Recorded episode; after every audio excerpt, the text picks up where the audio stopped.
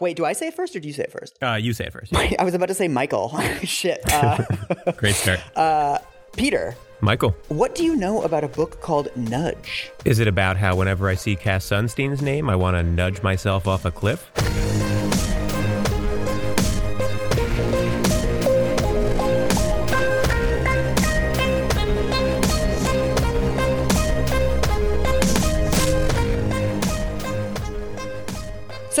We were workshopping your zinger, I was surprised to learn that you don't know anything about this book, Peter. Yeah, this one just sort of like blurred together with all the other verb books, you know? Like, remember that? We had like blink and then there's nudge. Every Right. book for a few years was just a verb. It's like honk, how to let the guy in front of you know that you want him to go faster. Yeah.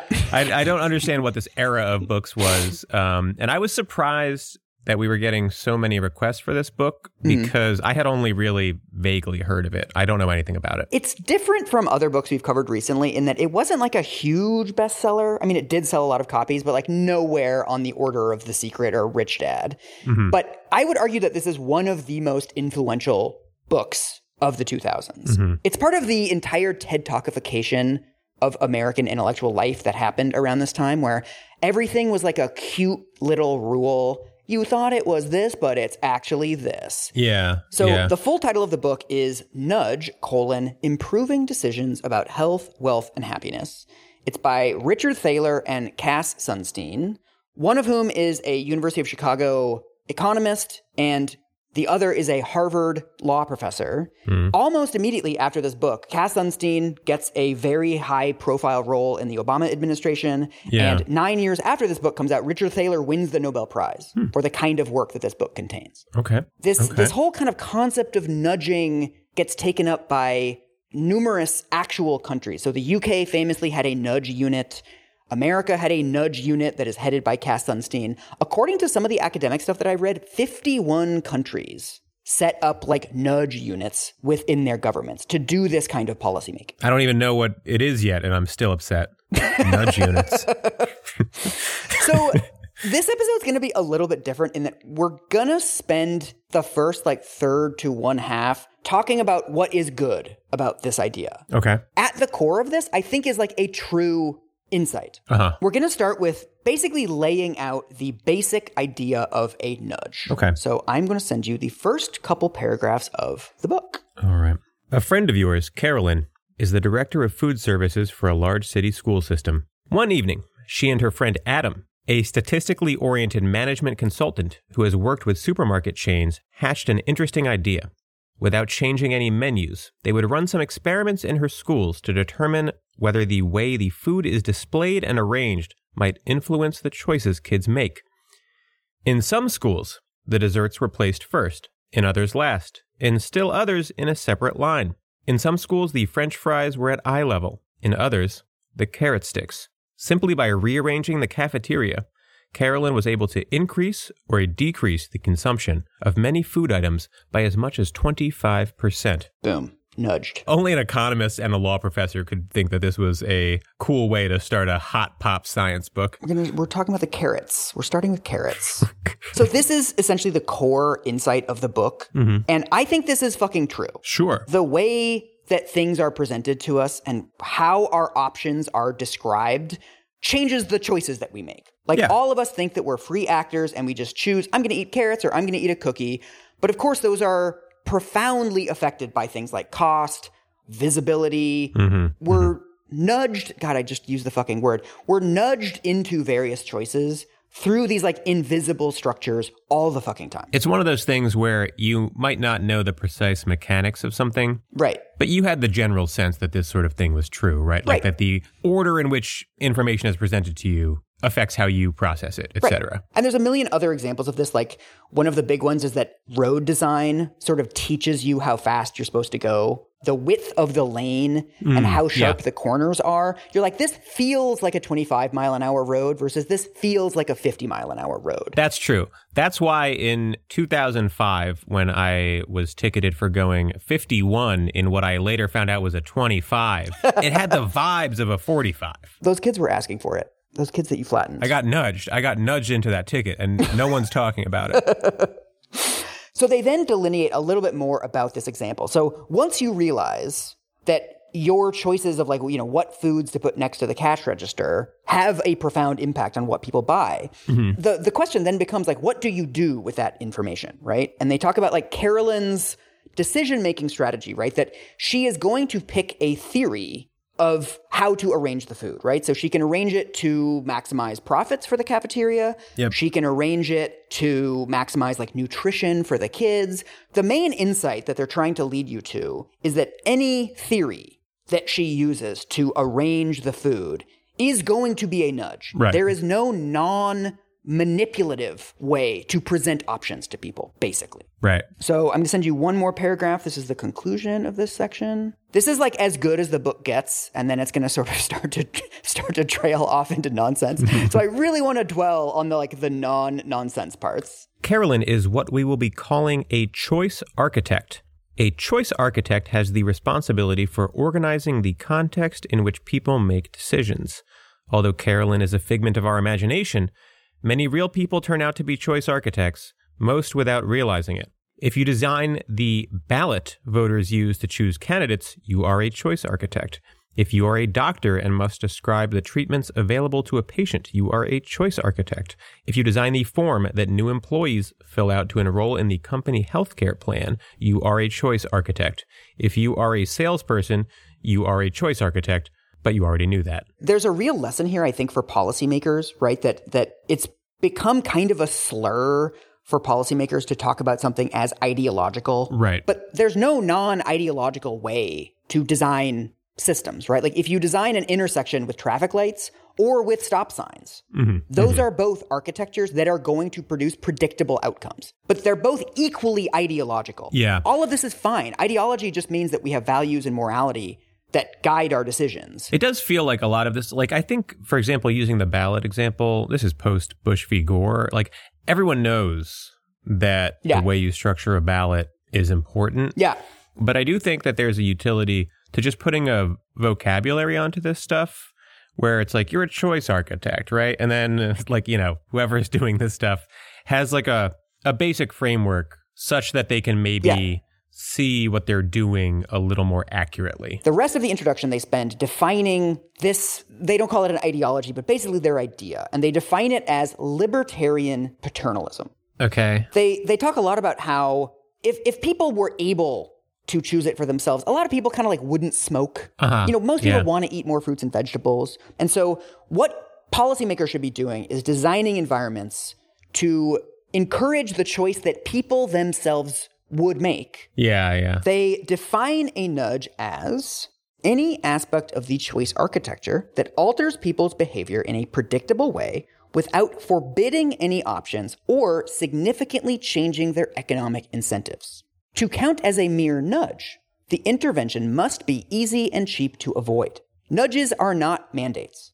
Putting the fruit at eye level counts as a nudge. Banning junk food does not. In the micro, this is like very like correct and harmless to me, but I can already see the burgeoning technocratic monstrosity that is going to emerge based on this shit. We're on page like seven. The rest of the book is is slowly building the monstrosity, basically. So the first section of the book is basically laying out like the structure of why this happens. We're not going to go super duper into this because eventually we're going to talk about Daniel Kahneman's Thinking Fast and Slow, which is essentially the same thing. The basic idea is that human beings are not rational benefit maximizers, right? The the economist, traditional economist understanding of behavior is that we're just sort of looking around at all of our options and you're like, that's gonna give me the most utils. Yeah. That obviously is not how humans behave. Yeah. And the second insight of the book is that we behave in predictably irrational ways. Mm-hmm. We know that people are gonna like grab a brownie if it's next to the cash register. We know that people aren't going to sign up for like a retirement plan if it's like hidden in their employment papers on like page 17. Right. right. Okay. The basis of all of this is basically these two systems. Have you heard of this? This like system one and system two thing? No. So this is the Daniel Kahneman work about how you have one system of your brain that's like reflexive It's kind of like your lizard brain just like operating on Okay. instinct, even though lizard brains are fake and you can listen to maintenance phase about that. and then there's like the reflective system. So it's like you have these like little impulses and then you're like, wait a minute, I should think this through. Uh huh. They illustrate this with a couple of math problems, which I'm going to make you do. Fuck. I know. I'm sending these to you because they're much easier to do if you can actually see the numbers in front of you. Okay. Oh god, this is. I'm gonna. you going to fuck it up? This is gonna be embarrassing. Get your reflective system, get get it ready. I want to tell you, there was a time when I was good at math. I don't know what happened, but when I was like in third grade, I was a whiz. They put me in a little mini group with the smart kids. One kid was valedictorian, mm-hmm. the other went to Yale, mm-hmm. and then there was me, the guy who did the most shrooms before graduation. All right. A bat and ball cost a dollar and ten cents in total. The bat costs one dollar more than the ball. How much does the ball cost? What are you, what are your different systems? Five cents, is that right? Uh, yes, it is. Yeah. Hey. That's right. There it was. I was channeling third grade Peter. So most people say it costs a dollar. Uh, they just say a dollar because you're just doing like neuron. Yeah, you're just like, there's like uh, association. You see a dollar ten, you see a Right. dollar. There's an extra ten cents. and you yeah. basically subtract one number from the other, and you're like, ah, ten cents, right? And that's your that's your instinctive system. Right. There's one more, Peter. Let's see if you get this one. Let's see if you're still gifted. Oh, fuck, they're getting harder. If it takes five machines five minutes to make five widgets, how long would it take a hundred machines to make a hundred widgets? Five minutes? Yes. Because each one takes. one's yeah, okay. "Ah." This is why Well done, Peter. I get to be a podcast host, right? The the tippy top of the intelligentsia because I am unfazed Mm-hmm. by these things. the little lizard inside of you just absolutely owned. That's right. I don't actually need the reflective part of my brain. System two, not necessary. So this is what like most of the first third of the book is about is delineating all of the ways in which we are predictably irrational, right? So one of the things they mention is this concept of anchoring. Mm-hmm. This is why oftentimes on menus the restaurant will have like a $200 bottle of wine, mm-hmm, which mm-hmm. then kind of makes you think like, oh, maybe this $75 bottle of wine like isn't that much, right? Cuz it's it's not the most expensive, Right. right?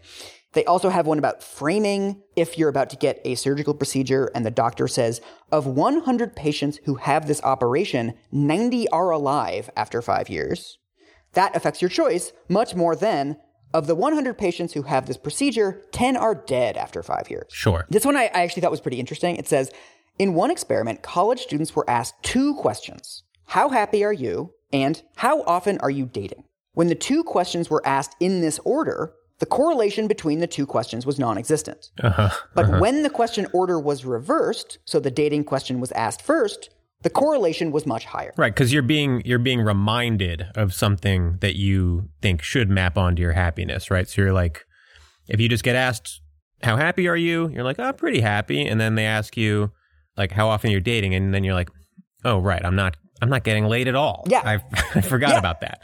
But if you get asked that first, you are reminded that you're a big loser. You're a fucking loser. I haven't been on a date in like a week or whatever. yeah, and then it impacts your next response. Exactly. Okay. Yeah. Sure. Again, a very important insight. And I think for like public opinion surveys, the way they do political polling, we know that the way that you word a question, the order of the questions, Right. is like profoundly impactful on like what people say their preferences are. How do you feel about trans rights? How often are you dating?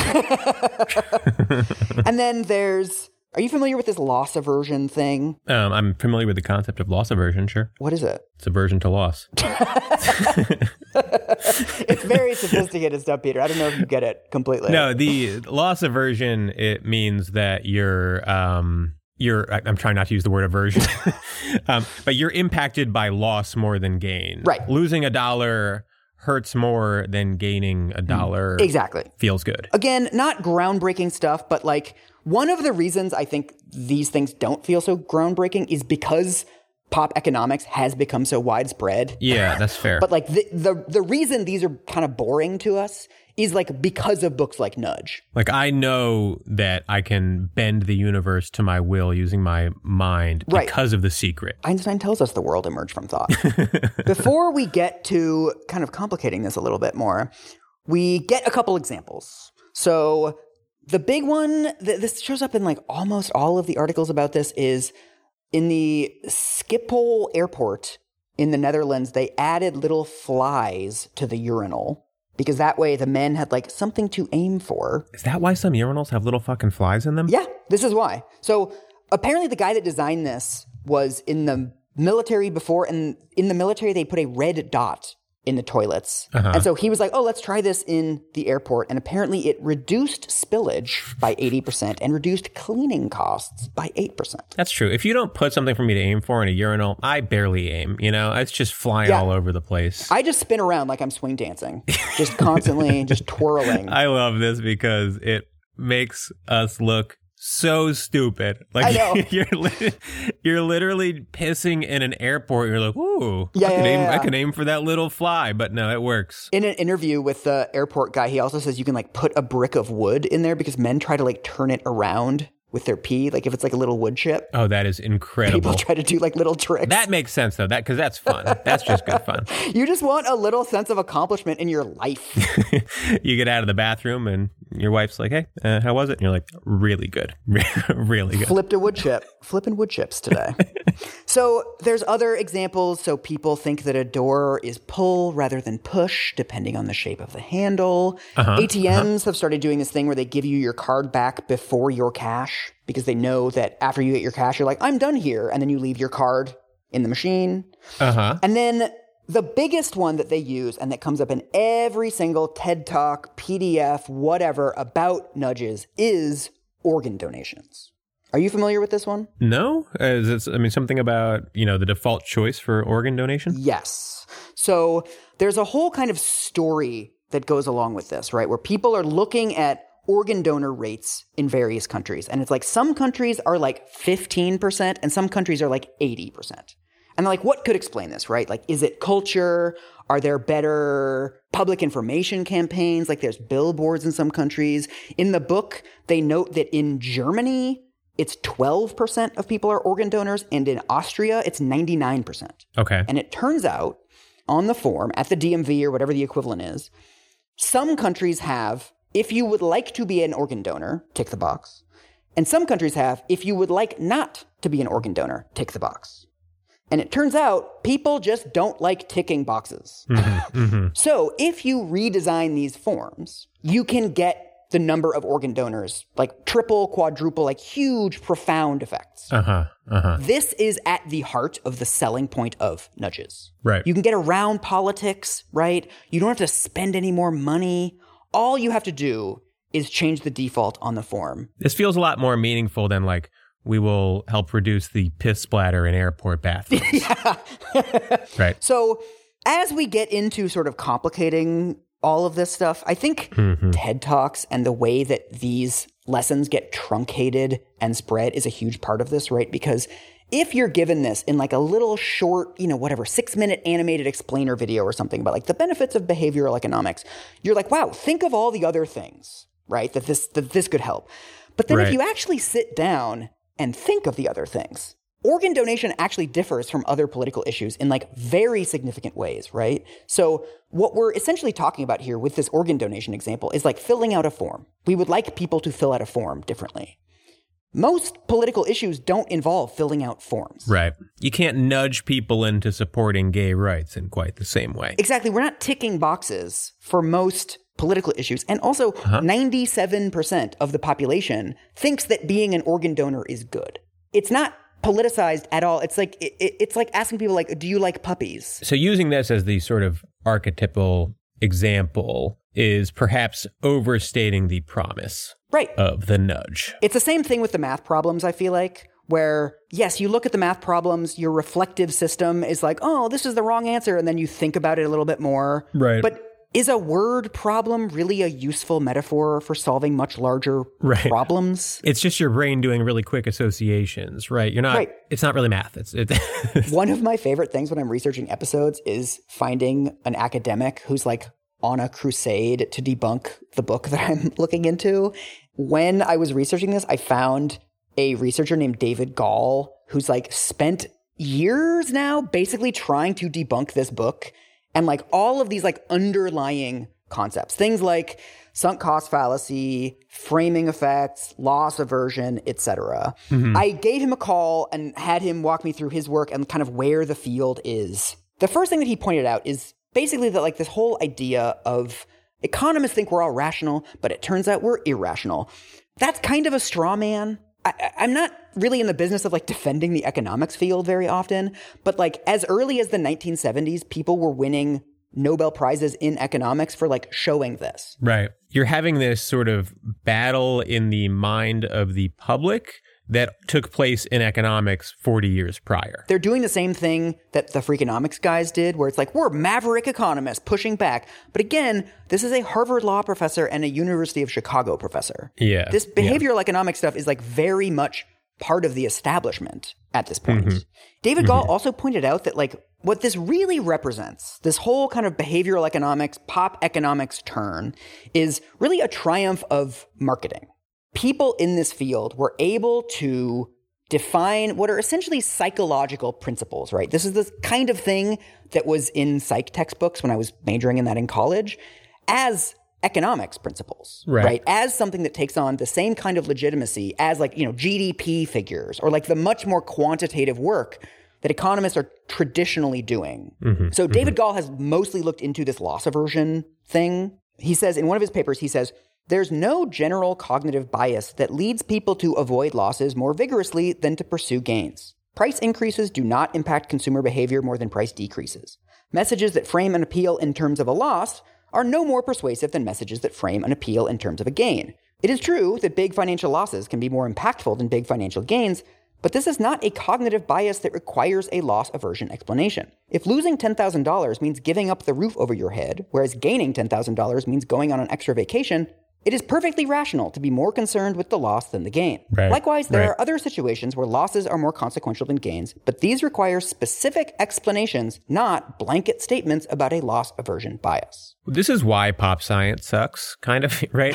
the appeal of pop science is this like general sense that you are now one of the smart ones with the secret knowledge. Mm-hmm.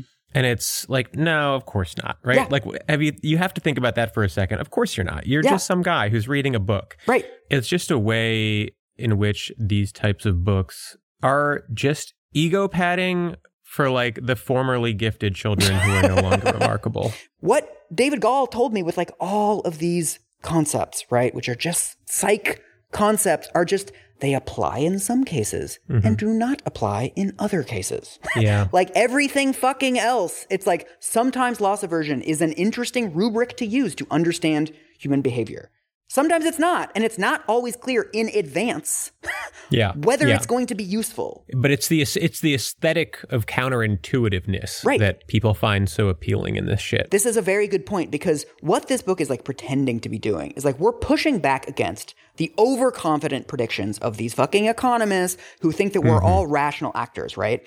But actually, we can make overconfident predictions about people behaving irrationally. Right, right. Right. They're reproducing the central error. They're just reproducing it in like follow our rules, not their rules. Yeah, that's a really good point. I, I think that the mm, God, I I have a half formed thought about this. You could just say, Mike, you're right and very handsome.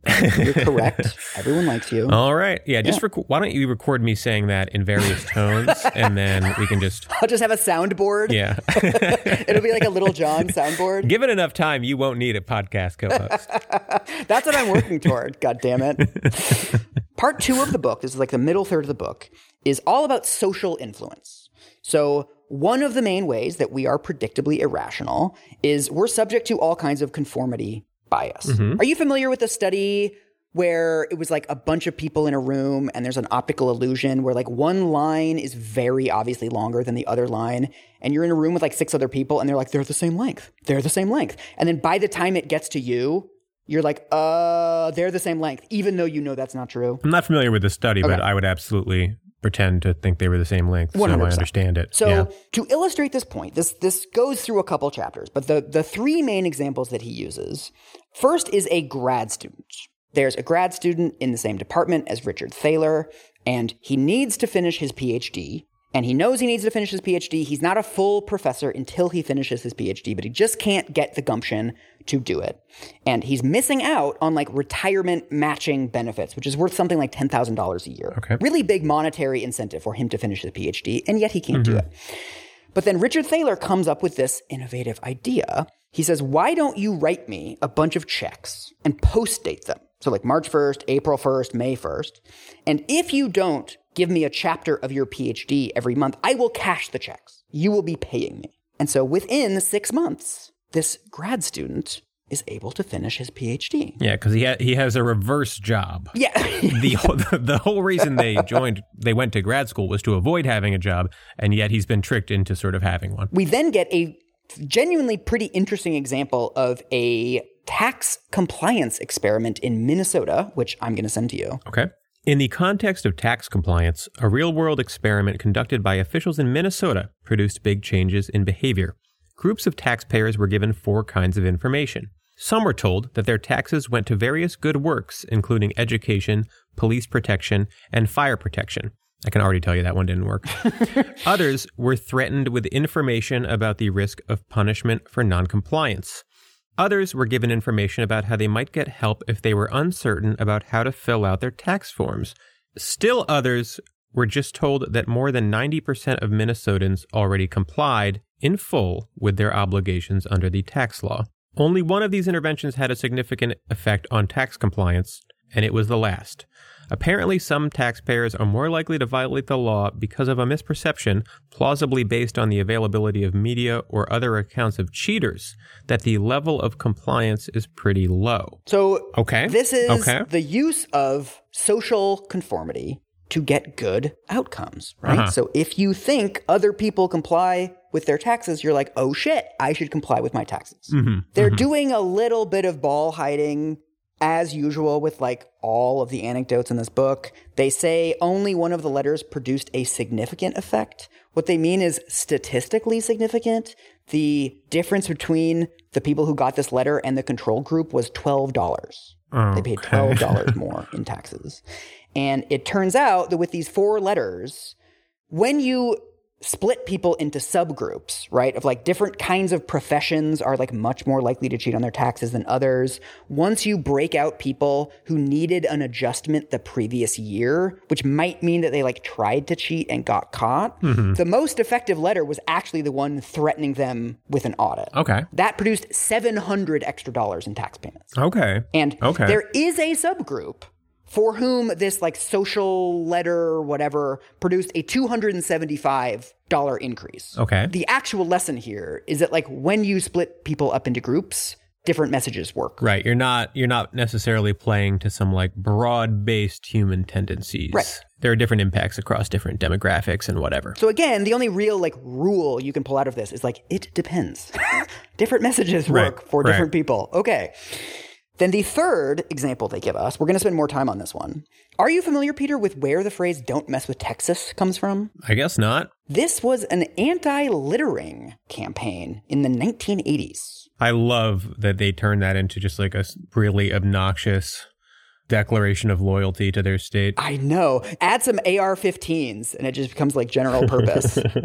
so basically the the story here is that the Texas Department of Transport was getting very frustrated in the 1970s and 1980s with like the the sheer amount of roadside littering Okay. So Nudge says many of the litterers were men between the ages of 18 and 24 who were not exactly impressed by the idea that a bureaucratic elite wanted them to change their behavior. Public officials decided that they needed a tough talking slogan that would also address the unique spirit of Texas pride. Explicitly targeting the unresponsive audience, the state enlisted popular Dallas Cowboys football players to participate in television ads in which they collected litter, smashed beer cans in their bare hands, and growled, Don't mess with Texas. Okay. Within the first year of the campaign, litter in the state had been reduced by a remarkable 29%. In its first six years, there was a 72% reduction in visible roadside litter. All this happened not through mandates, threats, or coercion, but through a creative nudge. Okay, sorry, I can't I can't get over the fact that an anti-littering campaign was turned into like I know. a vague threat of violence towards non-Texans. It's so American. It's just so essentially American. So, okay, we are going to watch together the first advertisement for the Don't Mess with Texas campaign. This is an ad that ran in 1986 during something called the Cotton Bowl, Something called the Cotton Bowl. some sort of sporting event. I love that you'll um you'll talk to any expert about um, the details of behavioral economics, but you will not Google the cotton not, bowl. no, no. You see, you see those words, and you're like, no. This this is not a coincidence, Peter. I refuse to learn anything about sports. This is a choice. this is my choice architecture. Right. This is this is Stevie Ray Vaughan.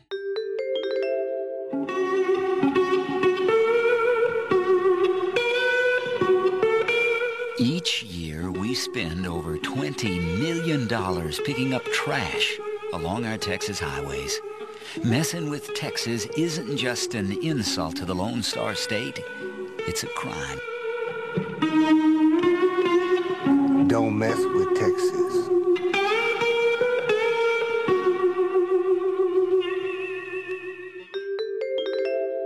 Do you feel threatened? Do you feel like you're never going to litter again? It's actually, I guess, doing like they're trying to associate not littering with somehow being tough. Yes. This is the same basic play as just having the commercial be like flaming gay guys who are littering. and then it's it's the 1980s and you're watching it at home and you're like, what the fuck? No. That would have gotten me to watch sports. Lit- Like, oh, littering is gay. That is that's the message that they are trying to send with this. Yeah. but then I mean, they're actually trying to send something very specific, which the book does not acknowledge. So I'm also Mm-hmm. Okay. now going to send you a photograph of the roadside signs that accompanied this massive, like years long public information campaign. Okay. it says, "Don't mess with Texas," and then in slightly smaller font, up to two thousand dollar fine for littering. And in this PSA, Stevie Ray Vaughan says it's not just bad to litter, it's a crime. Right. In Nudge, they say all this happened not through mandates, threats, or coercion, but through a creative nudge. Well, the nudge was telling people about the coercion. Right. This is illegal behavior, and you pay money if you get caught doing it. The signs didn't just say "Don't mess with Texas" because no one would know that that was a fucking anti-littering campaign. right. It appears that perhaps the threat of uh, of a massive fine Yeah, that that works. I can see that working. this is this is the other hiding of the ball that they're doing. So the first clue that they're doing a little bit of skipping over important context is that they say in its first six years there was a 72% reduction in visible roadside litter. If mm-hmm. people stop littering tomorrow, that does not reduce the existing roadside litter. Right. So right. when you start looking into this, it turns out that Texas was the first state to have an adopt a highway program. ah, This is something where like the high school football team or like the local Elks club adopts like a, a mile of highway, some stretch of highway, and four times a year, volunteers, like hundreds of volunteers, go out and clean up litter. Right. This is something that Texas basically came up with that like people will do this as a form of civic pride. because they're just privatizing government services Yes. in creative ways, right? They're just Exactly. like, well, what if we, what if we inspired people to take care of a highway? Right. And also it's it's also free advertising because you get to put up a sign Right, that says like right. this stretch of highway cleaned up by like the the local Arby's or whatever. Yeah, yeah, So like yeah. whatever you think about this, it's like a fairly innovative program that Texas came Mm-hmm. up with and they did all kinds of public events. In 1987, they had something called the Great Texas Trash Off where they get volunteers across the state to pick up roadside trash. The weird thing about the, the way that they present this in the Nudge book is that there is actually an element of social behavior here. I spent like two days reading about littering because I think it's like genuinely fascinating behavior. When there is less trash on the road, people don't fucking litter. Right, Because they think right. nobody else is littering. Right. So basically, in Texas, it became this like rolling snowball where it's like once you get the trash off the road, people are like, oh, they, they don't think about littering, right? Whereas if you're driving around, there's fast food wrappers everywhere. You're like, oh, fuck it. I can just throw mine out the window too. Yeah, right. So it did actually play on social conformity. And one of the most effective anti littering interventions is actually adding trash cans. Hmm. This doesn't really work on roadsides, but in cities, when you want to get rid of littering, that's actually like a pretty fucking smart nudge. Like if you look around and there's a trash can five feet away, you'll throw away your cigarette pack. If there's no Right. trash can within sight, you're like, ah, fuck it, and you throw it on the ground. Well, is it is it like everything sort of a nudge? Like I I, I keep because I'm trying to like think of creative solutions to these types of problems. All of them, you're trying to solve a problem of human behavior. So like nearly every solution, becomes a nudge, right? It, this is just like a word that you can throw on to almost anything and be like, see, nudge, nudge theory. Peter, I have led you to the river. You were saying exactly the thing that we were going to reach with this section. None of these examples are fucking nudges. Okay. The grad student who wrote checks for a hundred bucks if he didn't turn in his thesis, that's just a fine. He had to pay a hundred dollars for not Right. finishing his thesis. a fine is just a way of banning something, right? Which they expressly said was not a nudge. Exactly. This is just like a normal thing that governments do. Like when they give you a fine for illegal parking, they're not like nudging you to park better. and then the Minnesota tax example is like even more baffling to me because, first of all, sending people reminders to do something doesn't affect their choice architecture, Right. right? The whether or not you pay your taxes, nothing about that has changed. The forms have not changed. Uh-huh. All they've done is like don't forget to do that, right? But then the Minnesota tax people sent four letters, right? Right. The authors of Nudge explicitly say that only one of those letters is a nudge because telling people that like ooh 90% of people paid their taxes like uses behavioral economics principles What? but you could easily cast those ineffective letters as nudges, right? So the one that says, like, oh, pay your taxes because it goes to like schools and libraries, that's framing. That's framing paying your taxes as a form of altruism, right? Right. And then the other two letters, where they're like, pay your taxes or we'll bust you, and pay your taxes and we'll help you. Those are like basically testing loss aversion. Right. It's hard not to look at the Minnesota tax thing and be like, oh, they're saying this is the nudge letter because it worked. And the other letters aren't nudges because they didn't work. Like it's totally arbitrary what they are and are not calling a nudge here. So you can either broaden the concept out such that anything that impacts human behavior in any way is a nudge, or you can keep it narrow and maybe more useful, but then it only applies to like multiple choice Right. check boxes, which is so limiting that you couldn't possibly build like a book around it. Exactly. This is this is what's so weird about this concept and which comes up in like a lot of the academic reviews of this where it's like no one can really say what is and is not a nudge. Mm-hmm. Like what we're talking about with these don't mess with Texas signs. They're basically billboards. Right. Right? You drive past a billboard that says don't litter. Well, does that mean that every single public information campaign is a fucking nudge? Like I drive past a billboard that says "Don't smoke; it causes cancer." Right. The the government is constantly like cajoling you into doing better behavior, and like these are the least effective forms of government interventions. Yeah. Like a billboard that says "Don't smoke; it causes cancer." Does fucking nothing. We've had decades of these. We know that they don't work. Right. And Right. what is fucking wild to me is the fact that these campaigns don't work is part of the premise of this book. Right, Right. right. Consider the organ donation example. The whole fucking thing was about how we've tried cajoling people. We've tried telling people that they should be organ donors, right? The only thing that works is changing the default on the form. Mm-hmm. That's why we're here. That's the book. people are not rational actors who you can just tell stuff to and expect behavior change. Yeah, it, it feel it feels like they ran out of examples of like choice architecture real quickly. Right. I mean, th- it seems to me like what they're trying to go for is a public policy angle when like what they really have is information on marketing. Yeah. Right? They also they also note in passing that like other states did exactly what Texas did. So Oklahoma tried and it was don't lay that trash on Oklahoma. Good lord. You've got to be kidding me. So like I actually think that like don't mess with Texas is a fucking great slogan and there does appear to be like some secret sauce with this slogan like it's more powerful than other slogans. Well, it's definitely better than don't lay that Don't trash lay on trash. Oklahoma. What the fuck? It's so bizarre. don't ramshackle our panhandle. I don't know what it could have been. But like ultimately we're just talking about marketing messages. Right. They're they're talking Right. about like, oh, the don't mess with Texas thing was aimed at, you know, 18 to 34 year old men. Which Mm-hmm. like, yeah, okay, that's smart, but that's just like smart marketing. Find a find a target audience and craft your message toward the target audience. I mean, they do this with breakfast cereals. Yeah. Is this yeah. interesting for like designing an anti-smoking campaign? Sure, but like that's not real policy change. You can't really solve big problems with this. right? Not without getting more homophobic.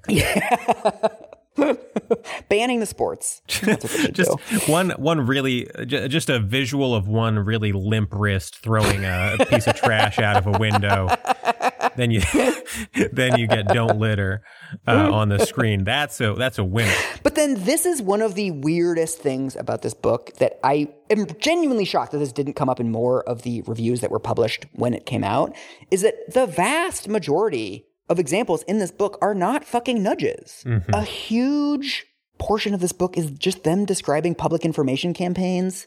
They're like uh, an anti-smoking campaign in Montana told teens like most teens don't smoke. Okay. okay but like that's not meaningfully a nudge and there's been public information campaigns about smoking for decades. Right. they, they have other things about like sending like text reminders to people to like get vaccinated which like it's a nudge in the sense that like you're nudging me to remember something. It's like the literal definition of a nudge but it's not like a policy of a nudge. Right. They talk about daylight savings time being a nudge. How's that a nudge? They change the time. They say the simple change of the labels on the hours of the day, calling six o'clock by the name seven o'clock, nudges us all into waking up Oh, shut the earlier. fuck up! Shut the fuck. Oh, when you think when you think about it, time isn't even real. oh, I got I just got nudged into May by the calendar. There's also a ton of examples in this book that are just like huge policies. So they have a section toward the end where they talk about this pilot program in North Carolina that paid teenage girls a dollar a day not to get pregnant. Come on. It says Greensboro, North Carolina has experimented with a dollar a day program by which teenage girls with a baby receive a dollar for each day in which they are not pregnant. Thus far, the results have been extremely promising. A dollar a day is a trivial cost to the city, so the plan's total cost is extremely low. But the small recurring payment is salient enough to encourage teenage mothers to take steps to avoid getting pregnant again. Uh huh. So this is actually a sort of pilot program that targets teenagers that have already had a baby because 30% of teenagers who have kids end up having a second kid within two years. Okay. But yeah, then, sure. of fucking course, you go to the actual quote unquote study. It's not meaningfully a study, there's no control group. Uh-huh, it's basically just like an anecdote. And it, it- it's not that they're paying teenage girls, it's that they have a peer support group every like Monday that they have to attend. And they get an actual envelope with seven $1 bills in it when they attend. okay. It's basically a conditional welfare program. Right. Right? You're paying people if they meet certain criteria. This is the same thing as like you get food stamps if you apply for four jobs a week. Right. This is just right. a fucking welfare program. And of course, if you look at actual studies of this, of which there have been a decent number, they don't fucking work. Because $7 isn't that fucking much. If I had to guess as to whether a dollar was enough money to make a teenager not want to have sex, I know. maybe- let's let's try five bucks a day. You know, something else. So that's the social part of the book. We now get to the money part of the book. Obviously, they Oh, have hell yeah. a whole section about like how we're weird about money. Let's go. Remember this this book is written in 2007 and 2008. Mm-hmm. So there are some events uh, which have not occurred in America. To nudge Lehman Brothers out of bankruptcy. Exactly, just a couple nudges. Uh, so this uh, this is from a chapter of the book about like nudges for the financial system. they have now published a book called Nudge the Final Edition in 2020. So they add a bunch of stuff about COVID. They updated the original text like quite significantly. As you can imagine, this text is not in the updated version. Yeah. Okay. This comes after a section where they talk about how complicated mortgages have become and how these complications end up harming like the poorest people. Okay.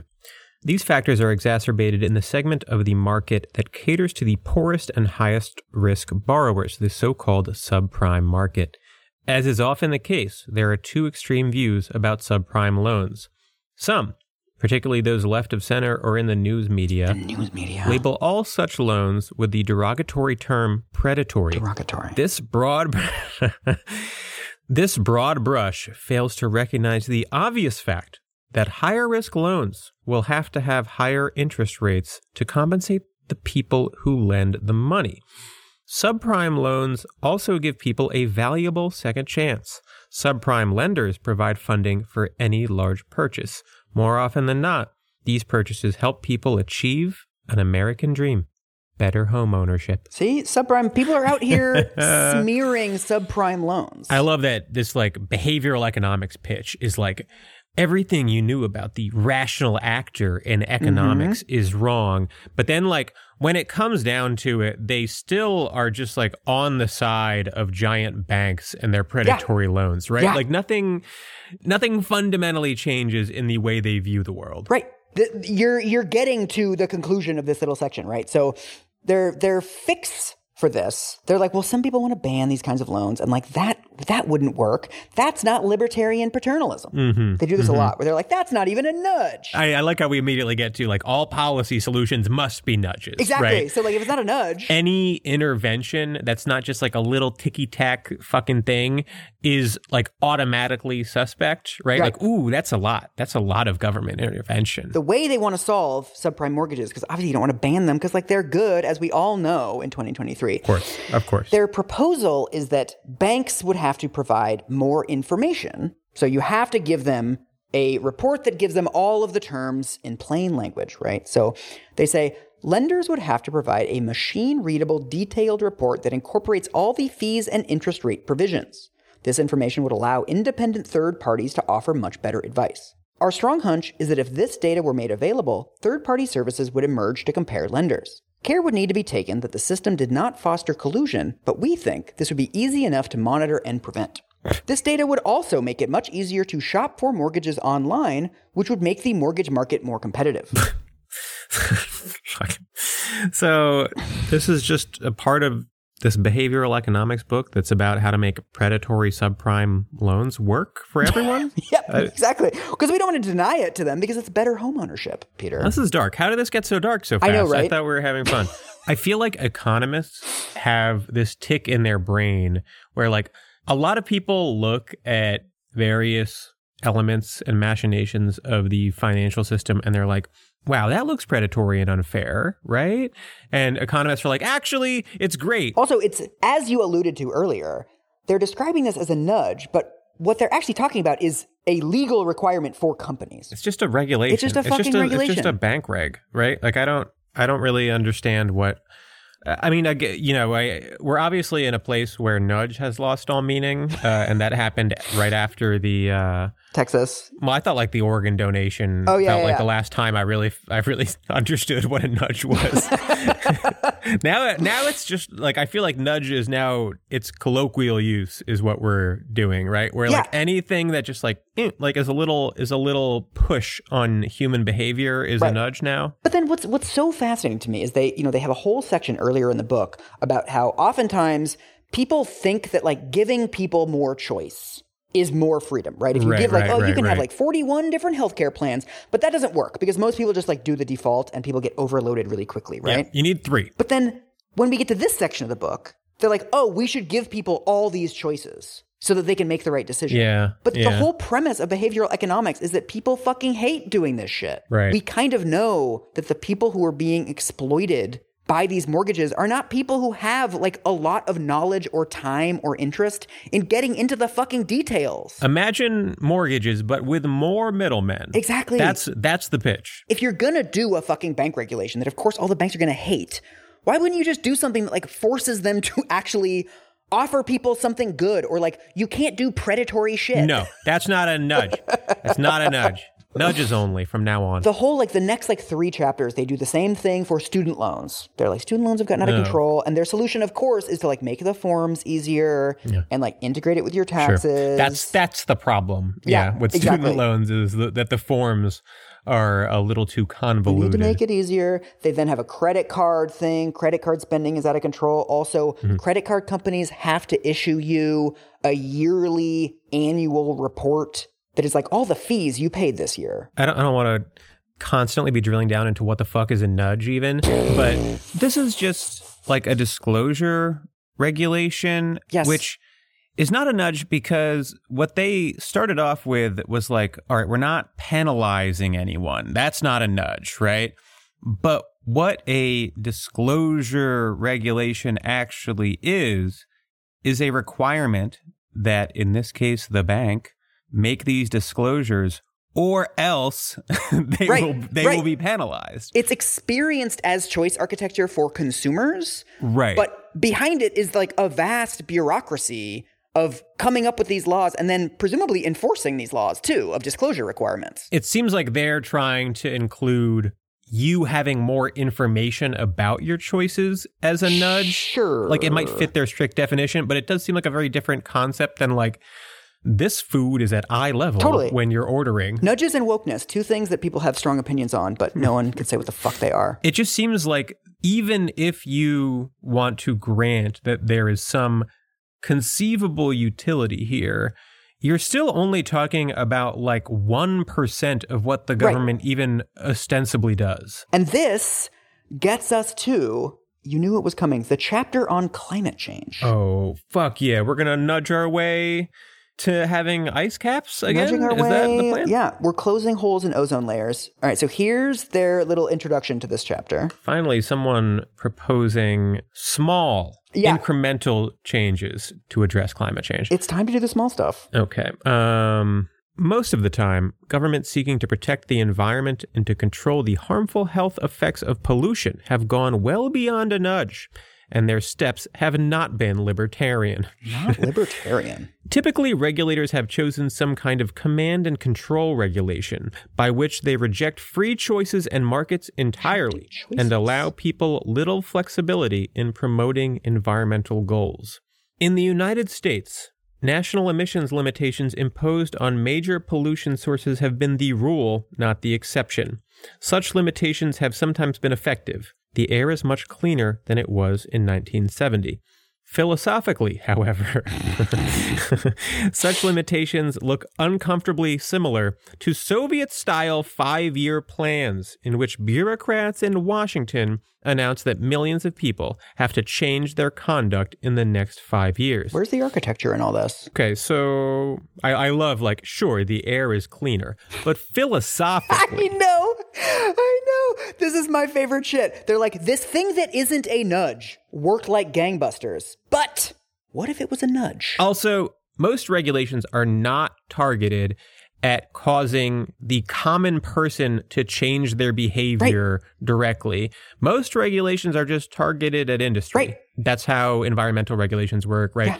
We have clean air because of emission standards. Yeah, because of the Clean Air Act in 1970 and like punishments, Right. criminal punishments for people who pollute. Right. Command and control shit. It whips. This whole concept is like we really want to preserve the illusion of freedom. Yeah. The whole um, choice architecture idea is built around the premise that the things that we perceive to be our choices are not really our choices, right? We're mm-hmm. influenced by all this stuff that we can't quite detect.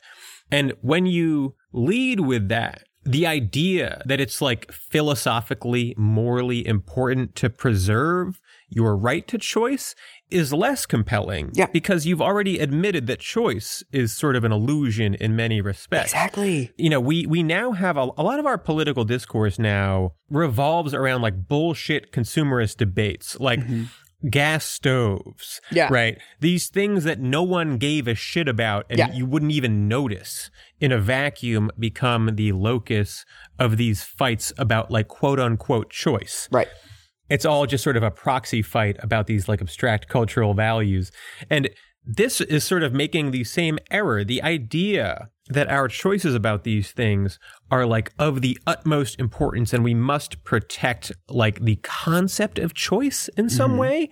It seems inherently silly to me and at odds with their basic thesis. This is like the fundamental contradiction at the heart of this this mismatch between the problems they are trying to solve and the solutions that they're proposing, right? So the mm-hmm. climate change chapter leads up to this solution. It says, we can now sketch an initial low cost nudge for the problem of climate change. The government should create a greenhouse gas inventory requiring disclosure by the most significant emitters. The greenhouse gas inventory would permit people to see the various sources of greenhouse gases in the United States and to track changes over time. Seeing that list, states and localities could respond by considering legislative measures. In all likelihood, interested groups, including members of the media, would draw attention to the largest emitters.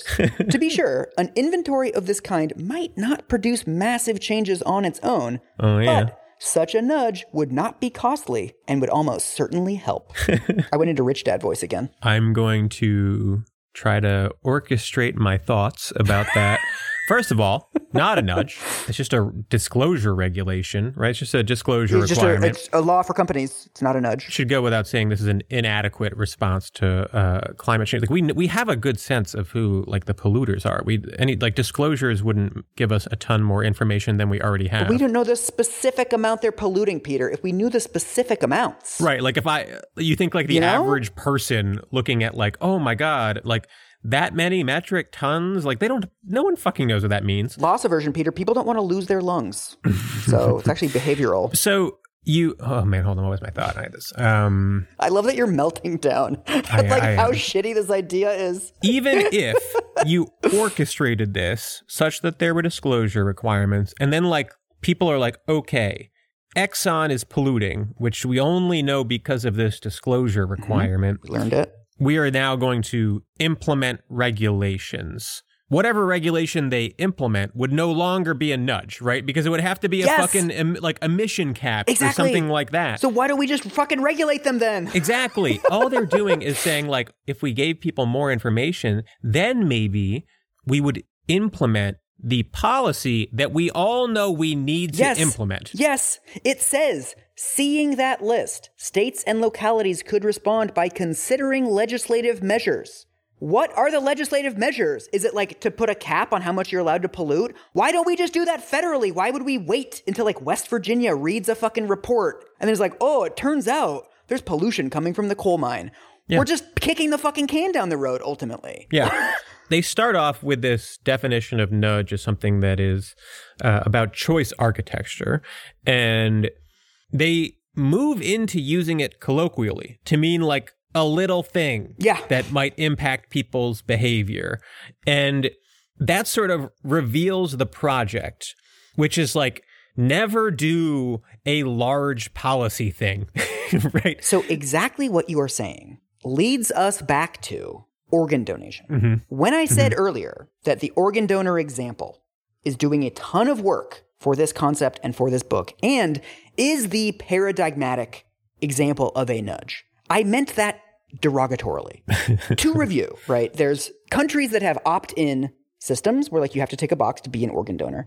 There's countries that have opt out systems where you tick a box if you don't want to be an organ donor. And they have very different rates of the number of people who are organ donors, right? What they don't have is differences in the number of actual organs that get donated. Organ donation systems have almost nothing to do with the percentage of the population that ticks a box on a fucking form. Hmm. So the country with the highest rate of organ donations, like actual, like a functioning system of organ donations, is Spain. Mm-hmm. When you look at Spain, what you find is not like one weird trick, right? You find decades of dedicated reforms. So Spain changed from an opt-in to an opt-out system in the late 70s, but the number of actual donations didn't increase until the late 80s because there was basically no capacity. There were only surgeons in Madrid and Barcelona who could do these transplants, right? So they had to do a bunch of training for doctors in regional hospitals. They created a national registry that had been done at the regional level before. They had to centralize everything. Mm-hmm. They have this really well integrated into end of life care now. So if you are diagnosed with like a terminal illness, someone will come and visit you and be like, hey, you know, have you thought about saving somebody's life after you're gone? Yeah. Let's do scans to find out what organs are still functioning. There's dedicated intensive care units, there's dedicated staff, and importantly, there's constant surveillance and improvement. So Spain has gone through like three waves of improvement. They look at like, okay, what are the existing barriers in the system? How can we get this even higher? You have to look at a system. You have to dedicate funding to it. Yeah, yeah. You have to take the specifics seriously. Maybe that's boring or something, but it's like, that's how you solve problems. I'm sorry. It requires money. It requires expertise. Mm-hmm. It requires not stripping them of context, but putting the context back in. Right. Right. I read actually quite a bit about this. This is super fascinating. The one of the best articles I read is called "Assessing Global Organ Donation Policies: Opt-in versus Opt-out" by Harriet Rosanne Etheredge. So, at the end of her article, Harriet notes that America actually has a really high rate of people ticking the box to be organ donors. It's like more than uh-huh. 60%, which is way higher than other like opt-in countries. The barriers in America are not related to getting more people to sign up as organ donors. This is a healthcare systems Yes, project. right, There- right. there's a whole chain of events has to take place for organ donations to happen. And there are Uh-huh. problems with the other fucking links in the chain. Yeah. And since this fucking book came out, a lot of countries have actually switched from one Mm-hmm. system to the other and they have seen no improvements. This reminds me of the climate example where these guys want to come up with this like fucking clever, like little fake smart guy solution to a problem that at bottom needs resources. The other reason I really wanted to talk about this, and I, I don't know if this counts as a twist, but as I said, they updated Nudge in 2020 with like Nudge the final edition, responding to critiques, updating the text, right?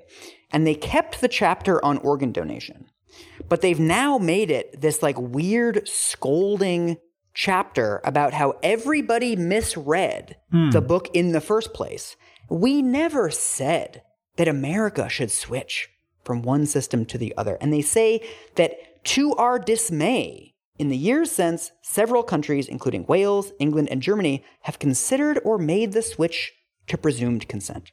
So it's like, you rubes, you children, you read our book and you pass this policy when we never even said that that's what you should do. Right. They were nudging us in that direction, to use a colloquial term. So I am going to read the section of their book where they present the full context. So to their Uh-huh. credit, they did in fact mention in the original book that like you can't only do the opt-out system, Yeah, right? They okay, added some yeah. caveats. So this is the full paragraph where they talk about the caveats, the weaknesses of their plan, right? Okay. So far, presumed consent looks awfully good, but we must stress that this approach is hardly a panacea. A program that successfully gets organs from deceased donors to needy transplant recipients requires a complete infrastructure. Currently, Spain is the world's leader in developing that infrastructure, achieving a donation rate of nearly 35 donors per million people, compared with a bit more than 20 donors per million in the United States. The default consent rule, therefore, is not the only thing that matters. Still, careful statistical analyses find that, holding everything else constant, switching from explicit consent to presumed consent increases the donation rate in a country by roughly 16%. Another analysis obtains a slightly smaller but similar effect. Whatever the precise figure, it is clear that the switch would save thousands of lives every year. so we never said you should make the switch. We merely said that switching would save thousands of lives. right. This this reminds me of um there's a thing on like investing social media where people are like buy this pump and dump stock and then at the very end of it it's like this is not financial advice. Yeah, don't uh, do the thing that I'm very obviously telling you to do. I'm telling you that this would rule and it is absolutely the best thing to do. I'm Right. not technically telling you to do it. Th- this to me is also like the fundamental intellectual project of the book, right? Where if updating the organ donation system requires a complete overhaul, then why is there a chapter about it in your book about like little technical tweaks? Why is your book called Nudge? Why is your fucking book called Nudge, dude? This ultimately is an example against your thesis. Right. The entire selling point of the book is that we can achieve great, significant changes. They say this over and over again. You can achieve big changes without getting bogged down in politics, without spending a bunch of tax money. And then you look at the specifics and they're like, oh, yeah, you know, you have to get bogged down in the politics and spend a bunch of money to do this. Right. Right. The metaphor right. that I keep coming back to is remember how cereal ads used to have like part of a complete breakfast? Uh-huh, If you uh-huh, eat a bowl yeah. of Lucky Charms with like a glass of orange juice, Right, with all of the other nutrients that you actually need. right? If you sure. eat it with healthy stuff, then it's healthy, Right, which is right. true of literally everything. It's like, Right. oh, well, if you do this with huge structural, costly reforms, it'll work. Yeah. But yeah. Like all you're doing ultimately is advocating for broad structural reforms and like super just like bread and butter policymaking. Right. That's utterly banal, but it's like you've you've reached that conclusion between the lines of your book explicitly rejecting and arguing against that approach. Yeah.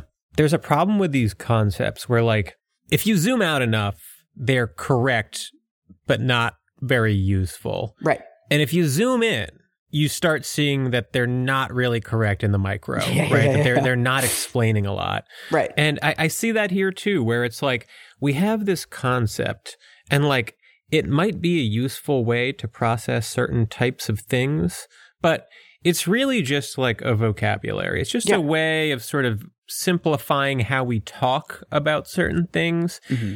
You can't spin that into something that can solve climate change. Right. You know? But this also speaks to what I find so frustrating about the the quote unquote debate over the book when it first came out. Mm-hmm. There's some weird, like, conservative objections to the book where they're like, nudging is totalitarianism. I, I love this because it's such a conservative thing where some technocratic liberal is like, what if we just did the smallest little yeah, yeah, yeah. intervention? And conservatives are like, you are Joseph Stalin. Right. It's like, this is why you should just propose holistic regulations or legislation Yeah. or whatever the fuck. You can't compromise with these psychos. Yeah. Don't bother with this technocratic Right. bullshit. But then this is this is what frustrates me so much is because this was presented to the public as a left versus right, you know, nudging versus nudging as totalitarianism debate. They sort of missed what I believe to be the much better critique. I don't have a philosophical problem with nudging, right? yeah.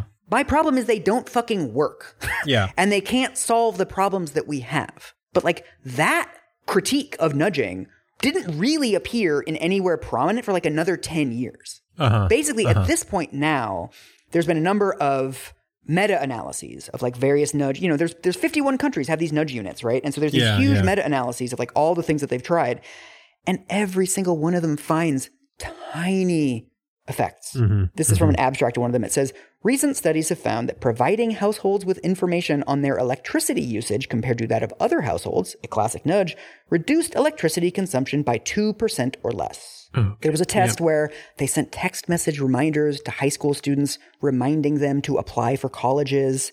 68% of kids who got nudges applied for college and 65% of kids who didn't get nudges applied for college. I'm impressed that it's three percent. I'm sorry, but to be like, oh shit, right? I got I got the apply for college text. And then it, it- it's fascinating to me that they start the book with this thing of, you know, cafeteria nudges and where you place food, and it can have an effect of up to 25%. No, dude, there's been a million of these fucking cafeteria nudges. Some of them do actually affect kids' behavior, but they affect the behavior of taking fruit and vegetables, not eating fruit and vegetables. Right. That's the hard part is getting kids to actually consume this stuff. And once you boil it down to what the kids are consuming, it's like 0.1 of a unit more. It's like a little Yeah, slice yeah. of apple extra. This is why this is so useful in like a marketing framework and so useless in a governing framework because when you're doing marketing shit, getting two or three percent or more purchases is massive. You're driving Yeah. revenue. But that's because you can't mandate behavior when you're selling someone something. Right. Right? When you're the government, you can just tell polluters to stop polluting. Yeah. like Yeah. you you can make it a crime. You have all kinds of tools at your disposal. You are not limited to marketing gimmicks. right. Exactly. You could just take like the chocolate milk out of schools. No cookies. Bang. Yeah.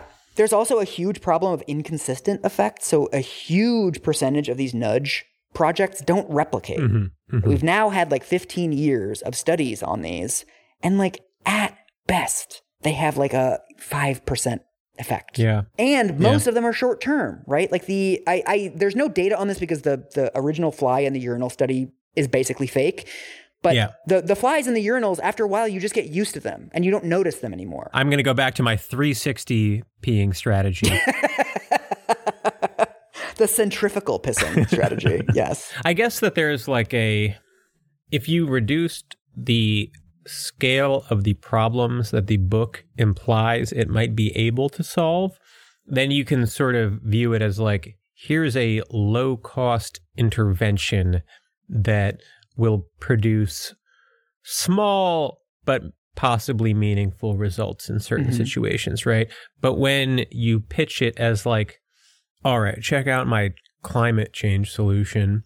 What if you gave people a little bit of information and then maybe hopefully they'll do something with it? Right. All of a sudden, you show how insufficient this framework is Right. for dealing with the problems that like we actually want to solve Right. right maybe this concept is part of uh, an architecture of solutions in how to make kids eat slightly healthier or whatever, Yeah. right? But it can't be like the thing that Barack Obama is using as his like guiding light. Yeah, yeah, yeah, yeah. For, Yeah. for eight years of being the president of the United States. This is basically where we're going to stop for this episode. Next episode, Peter, we have not gotten to like the bad parts of the book yet. Hell yeah. God, I'm pumped. We're going to I'm talk pumped. about like the really shitty parts. They get they they try to solve other problems. Okay. I'm going to end with like a teaser quote. We have to put ourselves put yourself back in like 2007, 2008 Mm-hmm. mindset, Peter. I'm very dumb. My hair looks like shit. Okay. It says, We recognize that many people, including members of many religious groups, strongly object to same sex marriage. Religious organizations insist on their right to decide for themselves which unions they are willing to recognize with attention to gender, religion, age, and other factors. We also know that many members of same sex couples want to make lasting commitments to one another.